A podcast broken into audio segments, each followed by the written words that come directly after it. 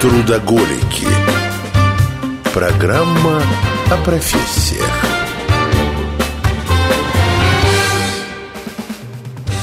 Привет! Привет. Сегодня у нас профессия онколог. Ну, немножко трепетно. Трепетно, поэтому Трепетно. я так вот и называю это. Трепетно, потому что всякий раз, когда речь заходит об онкологии, как-то, знаете, как говорят, как шутят, когда читаешь медицинскую энциклопедию, обнаруживаешь у себя все болезни, Это которые точно. там описаны. Это точно, да. Но Ну, перед нами человек с добрейшей бороды. Я вспомнил сказку про доктора... Доктора Айболита. Доброго доктора Айболита. Очень добрый, я бы сказал, такой теплый, проникающий внутрь, внутрь в душу взгляд Спасибо. человека. Это правда. Евгений Черемушкин, вр- врач-онколог, хирург, кандидат медицинских наук у нас сегодня в гостях. Здравствуйте. Здравствуйте.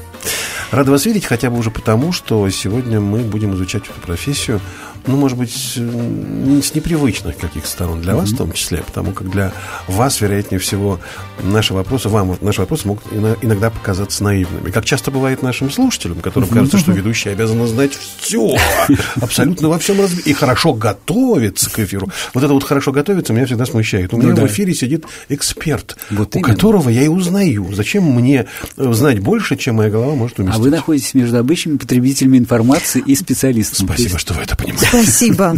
Так вот, э, первый вопрос. Чем занимается онколог? Браво.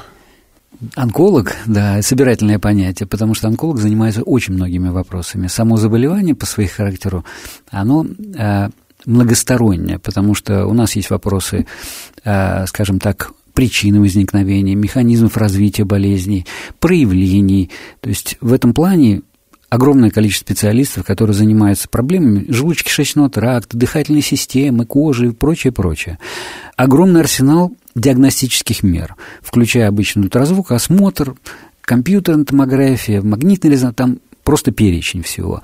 И затем специалисты, которые уже занимаются лечением. Тут, опять же, не один человек. То есть э, быть универсалом сегодня невозможно, потому что, скажем, область знания настолько, скажем, у- углубилась в детали, что хирург, и химиотерапевт и лучетерапевт – это три специалиста основных, которые вырабатывают общую стратегию лечения пациента.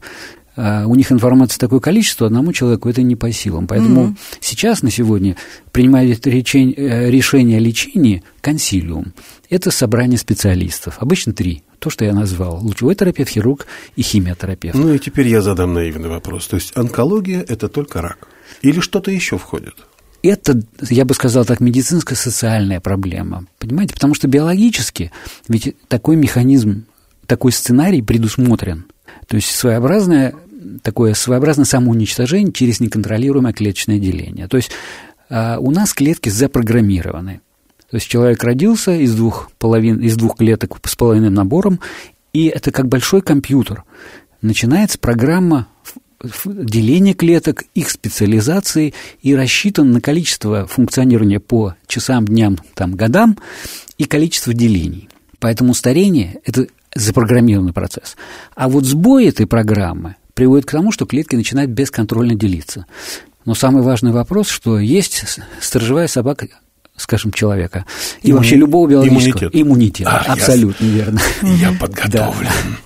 Поэтому его состояние во многом сказывается. У нас ежедневно миллионы опухолевых клеток образуются, но тут же все утилизируется, понимаете? За счет иммунитета. За счет иммунитета, А, абсолютно. как. Конечно. То есть, если иммунитет ослаблен, могут То возникнуть у вас проблемы. возникают проблемы. Послушайте, а откуда тогда взялась эта крылатая фраза, что рак – это болезнь непрощенных обид? А, потому что на иммунитет действует и психологическое состояние человека. Будучи в депрессии, это там многокомпонентная система, нервная система у нас главенствующая, понимаете? И, естественно, там вы- выделяются нейрогормоны, обычные гормоны. Это многоэтажная система, которая, в конце концов, в своем негативе может сказаться на, скажем, тех самых патологических цепочек передачи сигналов и появления угнетения иммунитета и появления вот того самого неконтролируемого роста опа, Значит, клеточного. логика в этой фразе Очень- есть. Есть, есть, обязательно есть. То есть медицинский вуз готовит онколога. А, да, Или онколог это хирург, который смотрите, потом... А, На сегодня по, по правилам Минздрава онколог – это химиотерапевт, реально. По старым правилам, когда мы работали, да, у меня 40 лет стажа, онколог – это был универсальный человек. В основном это касалось, что он владел и хирургическим аспектом, и химиотерапевтическим. То есть мы даже не получали сертификатов отдельных специалистов. Онколог – это значит и хирург, и химиотерапевт. А, угу. Лучевой терапевт – это отдельная тема. Это И отдельная прям специальность. Специальность, угу. да. По сути, на сегодня онколог – это собирательное понятие. То есть есть хирург, есть химиотерапевт, есть лучевой терапевт, есть масса специалистов сервисных, психология, восстановительное лечение, курортология и прочее. Потому что человек, перенесший болезнь, то есть, представляете, наши методы лечения во многом – это токсины, яды уничтожения. Достал скальпель, отрезал часть органа ткани, скажем, облучил, уничтожив клетки, да, или химиотерапию вводим яды, просто яды которые там с определенной периодичностью уничтожают клетки с большим потенциалом деления. Но, правда, на сегодня у нас арсенал более прицельных методов, так называется таргетная терапия. То есть мы находим генетические ошибки в опухолевых клетках, и под эти ошибки создаются лекарственные формы, которые вот именно прицельно действуют на этот механизм. Всякий раз уникально. Практически да. То есть под каждого пациента? Под каждого пациента, под каждый клеточный клон. И вот человеку очень повезет, если у него скажем, так называемый моноклон, то есть клетки содержат эту ошибку во всех поколениях. Тогда, назначив одно лекарство, вы его вылечите. Но природа устроена так, что клетки постоянно меняются у них появляются новые так называемые мутации, то есть генетические сдвиги, потому что огромное количество делений, и мы тогда уже не поспеваем за скоростью. А современное лечение, почему проводится так называемое секвенирование генома опухолевой клетки? Это в поиске как, вот это, этих ошибок. Это, это как объяснить по-человечески? Нормально. По-человечески. Секвенирование. Я по-человечески могу объяснить, что обычному человеку это не надо знать. Спасибо большое. Понял. Иначе он сойдет с ума. Евгений, а как вы пришли в такую профессию? Почему вы выбрали быть онкологом? Ну, наверное, это, может быть, была случайность, потому что в свое время была система, когда нужно было проходить там интернатуру по хирургии, а затем ординатура. То есть вы как бы специализируетесь уже.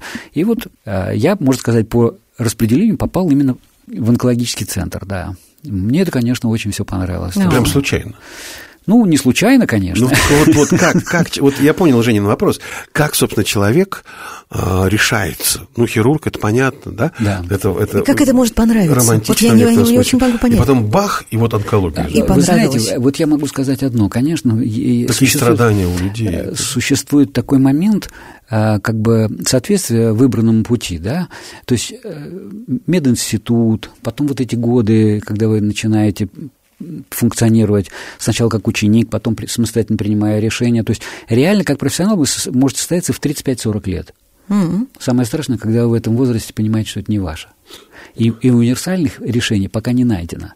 Вы пока вот не начнете работать, самого там, там в большинстве случаев мы как медсестры работали, медбратья, помощниками, то есть все с самого низа. Узнаем поэтапно все, понимаете?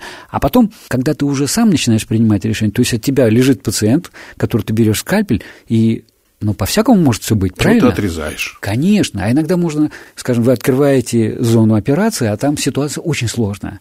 И нужно моментально принимать решение. Вот онкология именно, э, скажем, этим и отличается, что нестандартные ситуации всегда. И нужно быть готовым различным вариантам.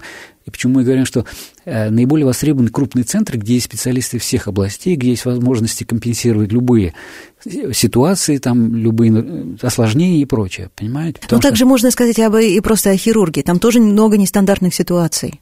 Да, может быть, да. Но единственная хирургия, понимаете, там все-таки более. Вот если мы возьмем э, сердечно-сосудистую патологию, которая на сегодня на одном из первых мест, обычно онкология сердечно-сосудистой патологии, они меняются местами.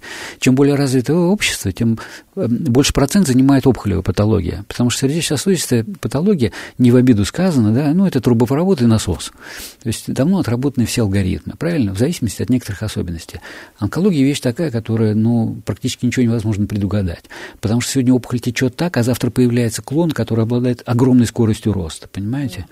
И вам нужно кардинально все менять. Потом вы приходите и не знаете, вот сегодня вам лучше начать с химиотерапии, с лучевой терапии, оперировать, это вы должны эти, все решить в комплексе. Нам надо заканчивать уже эту Давайте. часть разговора, поэтому, если можно, коротко, я задам еще один важный для меня, но, возможно, наивный вопрос. В свое время ходили разговоры о том, что уже давным-давно человечество научилось лечить от рака. Но если это признать и эту таблетку выпить, то вся онкологическая вот эта индустрия потерпит крах.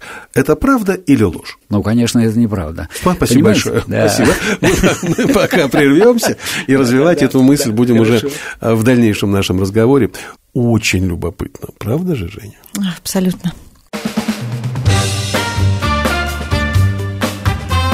Трудоголики.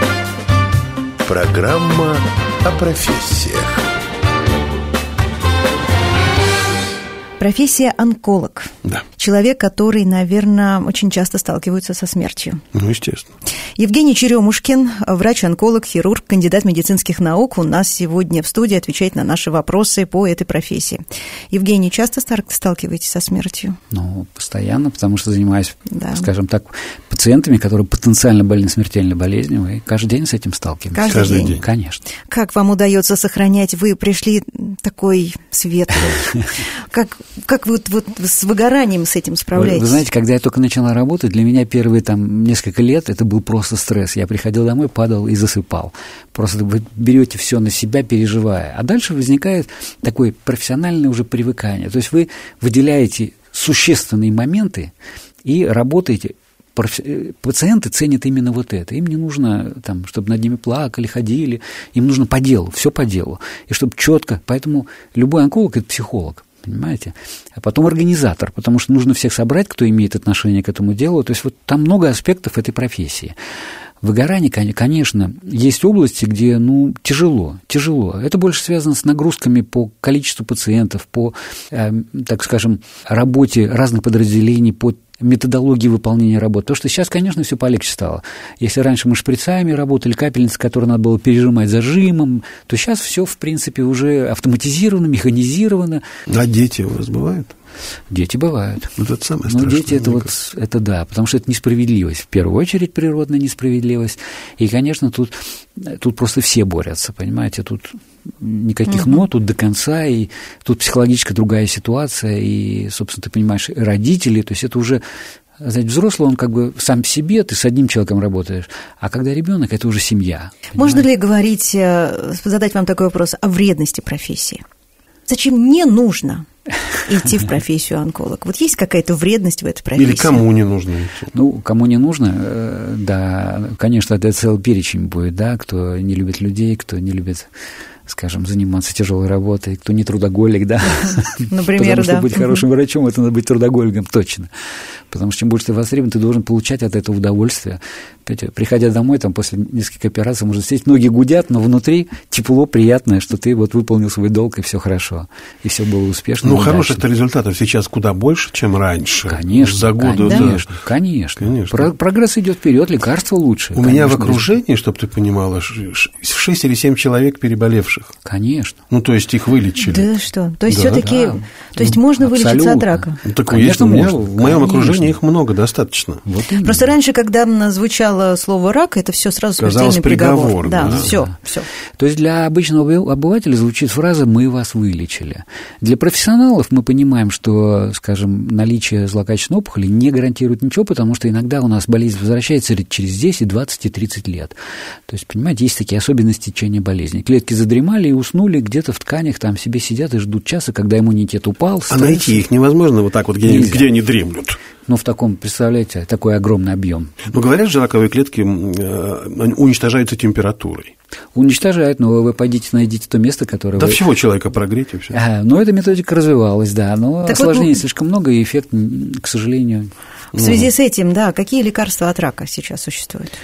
Ну, это тот же арсенал, который был у нас, чисто токсины, да, а вот теперь э, уже развивают так называемую прицельную терапию, и еще один вариант, то есть сегодня у нас таргетная это поиск мишени генетического свойства на клетках, и лекарство конкретно нацелено на это. И второе направление, более интересное, это иммунотерапия. То есть, понимаете, опухолевые клетки выделяют вещества, которые блокируют иммунную систему на распознавание излишнего роста.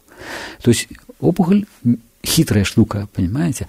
Поэтому если мы вводим препарат, который не дает возможность ослеплять иммунную систему, то борьба, им, иммунитет свое дело сделает. Заставьте его это делать. То есть, понимаете, мы уходим на тонкий механизм регуляции вот этих вот систем, общих систем организма, понимаете? И, скажем, иммунотерапия современная, ну, по многим патологиям дала там чуть ли не в два раза лучшие результаты сразу же. Потому что вы там, где были раньше э, сложности в лечении, есть типы опухоли, где клетки выделяют очень много, нарабатывают на количество ферментов, и их химиотерапевтически не так-то просто взять. А потом есть ведь периодичность введения препаратов, связана с тем, что только клетки готовящиеся к делению и берущие из кровотока вещества, они заодно берут и, опухоль, и химические препараты, которых убивают. А если они дремлют, как вот почему возвращение болезни? Потому что они задремали, и все, и годами там лежат себе тихо. Послушайте, а вот э, если смотреть на тенденцию развития угу. онкологии, да, имея в виду лечение людей, вы можете предположить, через какое примерно время человечество абсолютно точно научится бороться с э, этим а, я ужасом? Бы сказал, я бы сказал так, да, что э, успех будет тогда, когда мы будем э, обладать возможностью выявлять ранние формы начала болезни, ведь весь успех на сегодняшней онкологии, мы говорим, что если мы в ранней форме опухоли выявили, то успешность лечения там под 90%, под 80%, ну, это от, зависит от типа опухоли, потому что пойди найди там поджелудочной железе где-то в глубине тканей бессимптомную опухоль, тяжело текущую, то есть там сложнее. А на коже, где-то в других местах, где мы постоянно сталкиваемся, Раннюю форму можно выявить. Поэтому мы всегда призываем людей, ходите на профосмотры. Появились жалобы, сходите, обратитесь к врачам. Другой вопрос – насколько, скажем, сама система отвечает на этот запрос, да, это вот отдельная тема.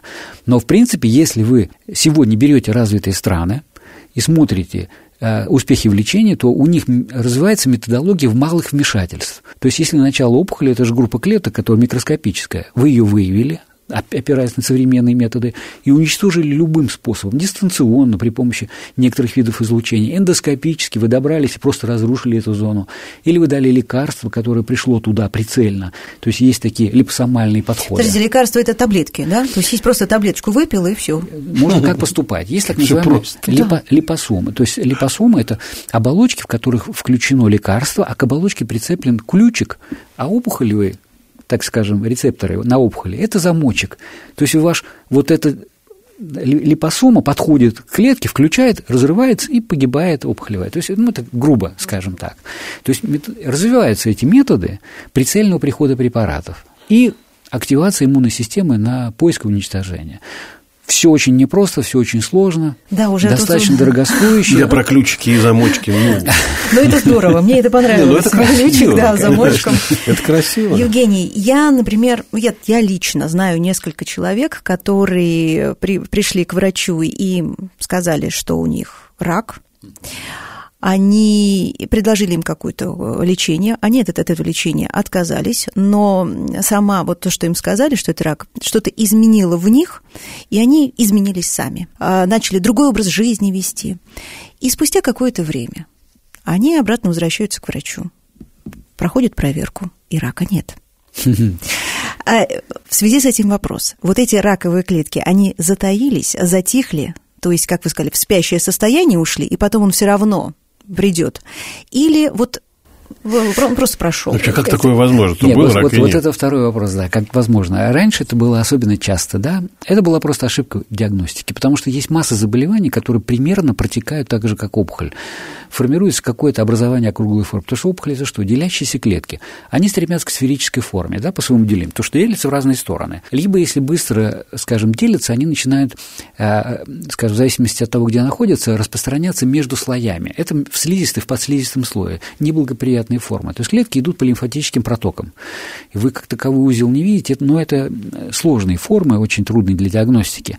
Но воспалительный процесс примерно так же. И клетки меняются. То есть это ошибки диагностики бывают. Понимаете? То есть Значит, первое, может быть, это просто ошибка, ошибка диагностики. Ошибка диагностики, абсолютно верно. А если не... не... Мы не можем исключать, что а, скажем, это был действительно опухоль, и каким-то образом естественным путем была стимуляция иммунитета, да, но это все надо доказывать. Это же вот приход, просто человек, я Но болен... такое бывает же.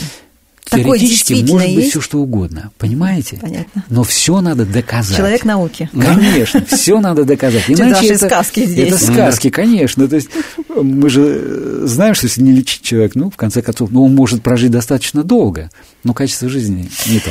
Э, задам вопросы в этой части, а ответите в следующей, Давайте. Евгений.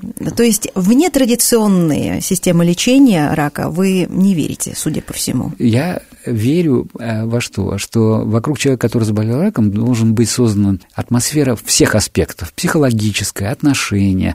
Там, скажем, пришел в клинику, все чистенько, опрятно, все хорошо. То есть вот человек должен понимать, что, ну да, это такая же болезнь, как простуда, что я ее преодолею, и все. Это очень важно, психологически, понимаете? А все остальное, ну, профессионалы же здесь, я им доверяю. Все, он спокойной душой. То есть с помощью, например, голодания победить рак? Нет, Да. конечно, нет. Нет. Нет.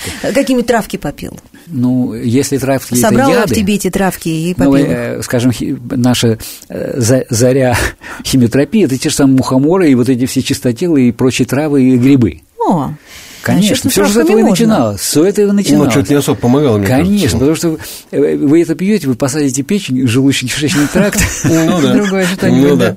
Надо прерваться. Трудоголики. Программа о профессиях. Профессия онколог. Евгений Черемушкин, врач-онколог, хирург, кандидат медицинских наук у нас сегодня в гостях, и мы, в общем, собственно, разговариваем об этой профессии. И вокруг этого всего так много мифов, слухов, разговоров. Вокруг этого всего так много всякого, ну, знаете, как бы фантастического. Мы это кое-что сегодня уже даже упоминали.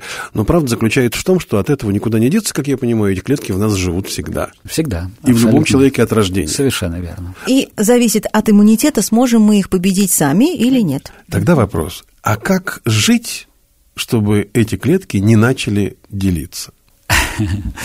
Э, Жить нужно, ну, скажем так, разумно, соблюдая все правила. Мы же не так давно с ветки упали, правильно? То есть мы, в принципе, э, должны питаться примерно естественным образом, да? А, Естественно, избегать всех выраженных токсинов. Если мы говорим о... Я, допустим, к травоедению ну, спокойно отношусь, если вы, в конце концов, понимаете... едите в по- Вегетарианство Вегетарианство, конечно. Потому что если вы... Ну, человек ведь хищник, по сути своей. Все равно должны поступать вот эти микроэлементы. То есть любые нарушения, а, которые могут возникать, они по цепочке событий приводят к хроническому воспалению. Хроническое воспаление – одна из главных причин возникновения опухоли, потому что там вот как раз появляются те самые механизмы, которые затрудняют работу иммунной системы и которые стимулируют появление клеток с агрессивным делением. Так я все-таки не очень уловил. Мясо есть можно или нет? Конечно, можно. А И фу. А что ты взял, что нельзя? А просто фраза была вегетарианство, я так Да, не, мысль, ну- мысль потерял, думаю, Не. неужели... Я как раз Спасибо, не что очень можно. поддерживаю, Спасибо. конечно. Надо Спасибо. есть.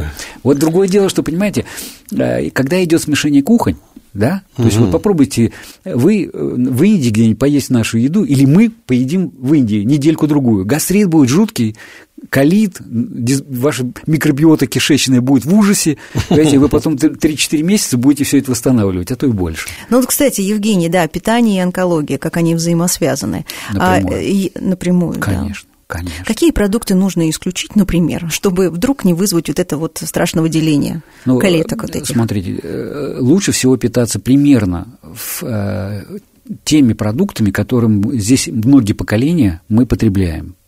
Понимаете, опять как пример, я говорил, Индия, да? То есть нельзя резко переходить на вот такой характер изменения питания, А, потому что это приводит к гастриту, колиту, энтериту, то есть страдает все. Понимаете, и вы дисбаланс вносите очень мощный. Так, а гастрит, колит, энтерит, они могут привести к... А хроническое воспаление – это одна, одна из основных причин возникновения опухолевого роста, понимаете? Потому что там каскад различных Что там будет рак событий. кишечника? Ну, может быть, конечно, Да? конечно, Мгм. конечно.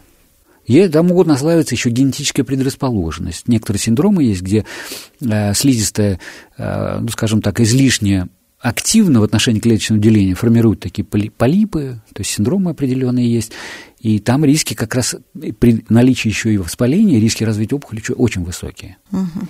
Так, хорошо. То есть, э, понятно, не быстро не переходите с одной культуры еды да, на Конечно, другую. Конечно. А, а что помогает излечить? Ну, я знаю, например, красное вино, сухое красное вино, вот очень сказал хорошо так, да. борется с Смотрите, раковыми клетками. Да, есть вы можете... Еще да, один даже, миф, да? Даже, вот есть можно даже э, продукты с другой стороны земного шара, но в малом количестве, как приправу, правильно? Красное вино, это, пожалуйста, мы же пьем, наши предки его пили только так. Мгм. Поэтому оно прекрасно встраивается во все э, наши биохимические процессы. Если вы не злоупотребляете, и если у вас нет фоновой патологии, которая стимулируется вот этим употреблением вина, ну, вы же там ограничения какие-то, вам диетолог скажет, что вам можно, а что нельзя, понимаете? Я понимаю, но все-таки, любят. может быть, какой-то есть продукт, Нету продукта Продукта универсального нет. нет. Нет. Очень важна Жалко. грамотная система потребления, понимаете? ясно. Все в меру. Все в меру. Можно есть все, но в меру и разумно. Тогда вопрос некорректный. Ну, я слышал, и такое даже, в принципе, мне кажется, писали, врачи-онкологи часто умирают от рака. А, Как так? Ну, может быть, это немножко и предвзято, мы особо-то от чем, ничем не отличаемся. Единственное, что может быть нагрузка большая, да, эмоциональная и физическая, но тут прямой связи никакой нет, понимаете? Я к тому, что скорее- врач-то знает, как лечить, и сам себя не... Вот тут может что сказываться, понимаете, потому что многие онкологи, они фаталисты. То есть они просто не ходят, не обследуются, и все. Поэтому выявляют болезнь уже в распространенной стадии. Такое бывает, потому что, понимаете, в той профессии, которой вы занимаетесь, вы обычно, ну, и эти же вопросы не решаете. Понятно. То есть вы где-то в другом измерении. Ну, так, такова судьба всех таких фанатиков, трудоголиков и прочее. Им не до себя, им нужно вот помогать другим окружающим. Ну, это жизнь. Вы можете дать советы начинающим онкологам? Вы опытный, вот нач- люди, которые просто идут в эту профессию. Вы знаете, вот я могу только сказать одно. Работайте, и труд, он, собственно говоря, является ну, критерием, когда вы в результате этого труда поймете, ваше это или не ваше. То есть, если вы в конце рабочего дня э, еле волочите ноги, но вы душевно приятно себя чувствуете, скорее всего, это ваше. А если вы вроде здоровы, делали вид, что работали, и к вечеру улетаете, но на самом деле эта профессия вам не интересна, и вы говорите, да слава богу, что день закончился. Подумайте о чем-нибудь другом. Пианино, не знаю, там. А, вот так неожиданно вдруг, да? Лет через 20 практики. Водопровод, да. Да, поиграть на пианино немножко. Ну, возможно, да. А, скажите, а можно ли, я опять же вопрос из области фантастики, можно ли по внешнему виду человека, по его поведению, по там тремору в руках, я не знаю, по цвету кожи, определить, что у человека есть онкология 100%? А это только в запущенных случаях. Чтобы это все находило в такое внешнее выражение, это уже опухоль, которая конкурирует за питательные вещества с организмом. Опухоль интоксикация называется, понимаете? Потому что опухолевая ткань, она же поглощает, поглощает все. То есть Ну, почему так часто, извините, почему так часто люди обнаруживают рак в какой-то уже крайней стадии, при этом А ничего не беспокоит, ничего не болит, Да, вот ты Да, даже не смотри, думаешь сдавать какие-то анализы. нет идти. вообще Правильно. признаков. А смотрите, потому что ну, начинается деление вот этих клеток. Маленький э, какая-то зона излишнего деления, она никак себя не проявляет. Понимаете, чтобы появились какие-то симптомы, либо это вокруг, где-то, где вот опухолевая ткань развивается, должен либо проходить нерв, на который опухоль начинает давить, да, э, либо, скажем, если это узкий проток и перекрывается, то у вас начинается функциональное нарушение, скажем, желчный проток, пожелтел человек, да, или мочеиспускание у него, вдруг он не может мочиться, перекрылись, да, там, где тонкие протоки, а, скажем, в органах таких паранхематозных, легкие, печень, крупные органы, там это будет развиваться, вы никак это не почувствуете. Почему мы и призываем активно ходить на раннюю диагностику, да, то есть УЗИ, рентген, не так много чего нужно А, делать. УЗИ рентген, а какие-то На анализы? как? Ан- анализы какие-то, да, сдавать, чтобы ну, это... конечно, то их не так много, понимаете, вы э, сдаете общий стандартный набор исследований, анализы крови различного плана, мочи, кала, э, рентген легких, комплексное УЗИ и по показаниям. Смотрит лор, окулист, потому что эти органы тоже нужно смотреть специалистам. И по показаниям. То есть, если есть группы риска, скажем, наследуемые какие-то болезни, фоновые патологию, вывалка, э, профессиональные риски. То есть, э, раньше это очень было развито. Каждая работа имела даже санаторий своего профиля, потому что были нагрузки, там, скажем, на легкие, на кожу, шахтеры и прочее. То они проходили восстановительное лечение в специализированных санаториях. То есть, это предусматривалось все, То есть понимаете? вы сказали УЗИ рентген. Но я слышал, что кишечник, например, Эндоскопически обязательно. эндоскопически, это что, глотать эту... Это сейчас под наркозом делается сразу осмотр и кишки, и желудка. Седация, наркоз. Сейчас это все очень хорошо, потому что в кишке она эластичная структура. Вы, кроме как в кровотечения, потому что э, кишка может сильно расширяться, вы ее не почувствуете. Поэтому для того, чтобы перекрыть уже просвет кишки, это должна быть большая опухоль. Понимаете? Или кровь в просвете. Это не ранняя форма.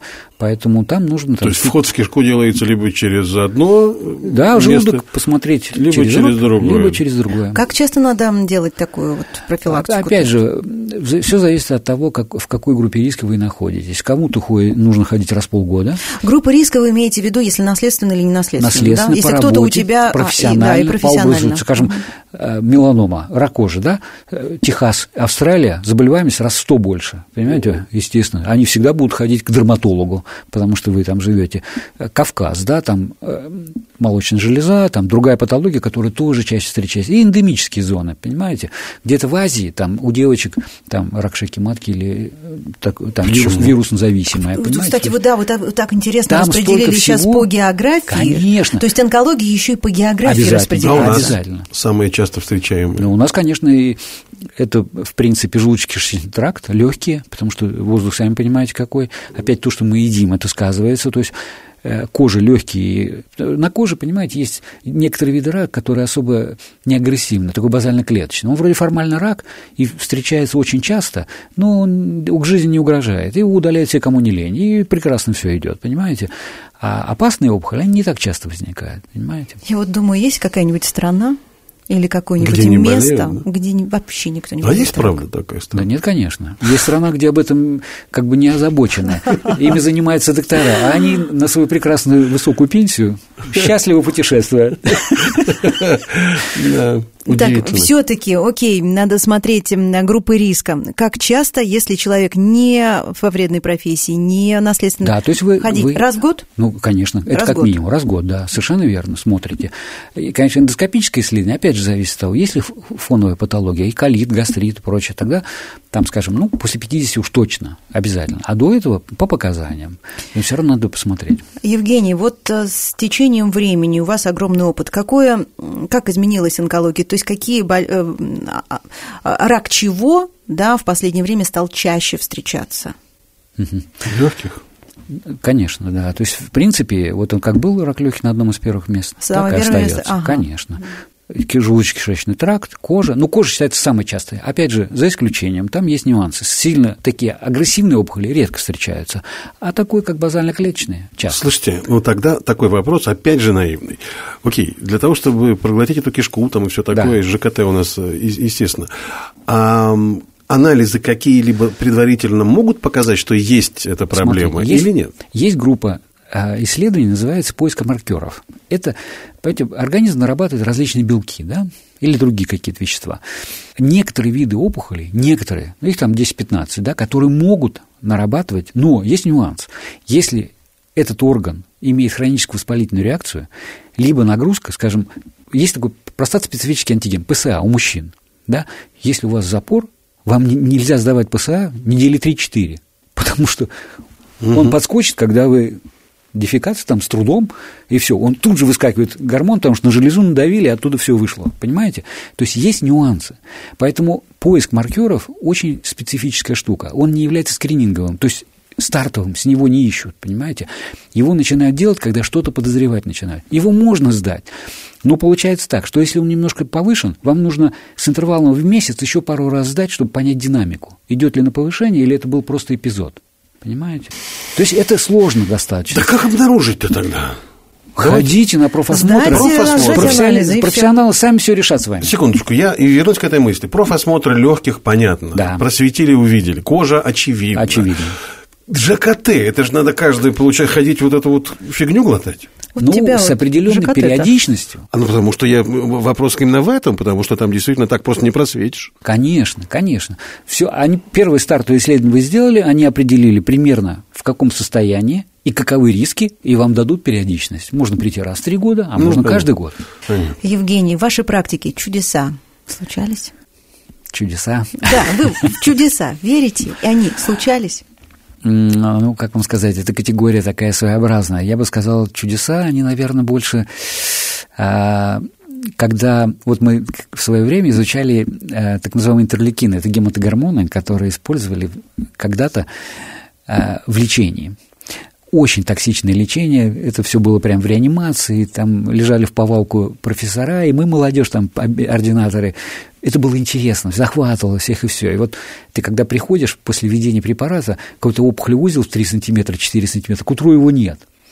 Представляете? Вот это чудо. Или, это просто, вот это для нас чудо. Или приходишь, была пациентка, которая после введения препарата просто стала альбиносом. Представляете? То есть, вот, вот это, то есть, зная природу, что такие вещи встречаются, и зная, что ты вмешался настолько, что получил такой побочный эффект, ты просто думаешь, ну ты что, там бог, что ли, да? Вот, вот в этой категории, то есть ты получаешь то, что никогда не ожидаешь. Вот это можно отнести. А так чудеса, как, понимаете, когда все счастливы вокруг, это самое главное чудо. чудо. Конечно. Почему-то все довольны жизнью, все хорошо. Вот оно чудо настоящее. Мне в конце программы очень хочется задать вам такой вопрос, нестандартный, даже не связанный с профессией. А вы какие книги любите читать? Ну, конечно, в большинстве случаев, понимаете, есть, вот я всегда делю жизнь на периоды, да, ранний период, когда вами занимается, вы набираете информацию, да, потом период, когда вы э, учитесь, специализируетесь, потом есть период, когда вы все отдаете. Вот чем дольше этот период, когда вы возвращаете, тем лучше, да? И получается, что в, тот, в те первые два первых периода вы читаете все подряд. Сейчас вы читаете то, что касается вашей профессии, либо вокруг, потому что объем информации огромный, и вам уже не до того, когда вы востребованы, вам уже художественную литературу читать некогда, вам прийти бы mm. покушать и выспаться, потому что и это хорошо. Но сейчас, то есть, вы читаете в основном профессиональную, профессиональную литературу. И все, что вокруг нее. Потому что огромное количество законодательных вещей. Понимаете, это гигантский объем информации. Вот, э, я, вот там, скажем, искусственный интеллект, я понимаю, что было бы огромное, это был бы скачок в организационном плане. Он бы дал очень много. Когда это действительно войдет, и мы поймем, что целесообразно делать, он бы принес не надо его загибать слишком далеко, потому что там уже зона, которой мы никакой ответственности не несем, и что там будет. Давайте вот выстроим стеночку и поймем, что вот здесь он работает великолепно. Следующий шаг, следующий шаг. Но перспективы очень интересные. У искусственного, ну то есть работа с искусственным Потому что, понимаете, в конце всех вот всех вот этих промежуточных вещей должен стоять профессионал с наибольшим опытом. Только он может оценить всю ценность, куда это ведет и как это будет. Потому что мозг профессионала это лучше, чем все вместе взятые искусственные интеллект. Нам заканчивать надо уже. Нам пора заканчивать. У нас сегодня была профессия онколог. В гостях был Евгений Черемушкин, врач-онколог, хирург, кандидат медицинских наук. Спасибо огромное. Спасибо вам. Спасибо, Спасибо вам большое. Спасибо. Будьте здоровы. Спасибо. Мы тоже, дай нам Бог здоровья. Да, да, да. Да, всем нам, да. Всем нам. Конечно. Трудоголики.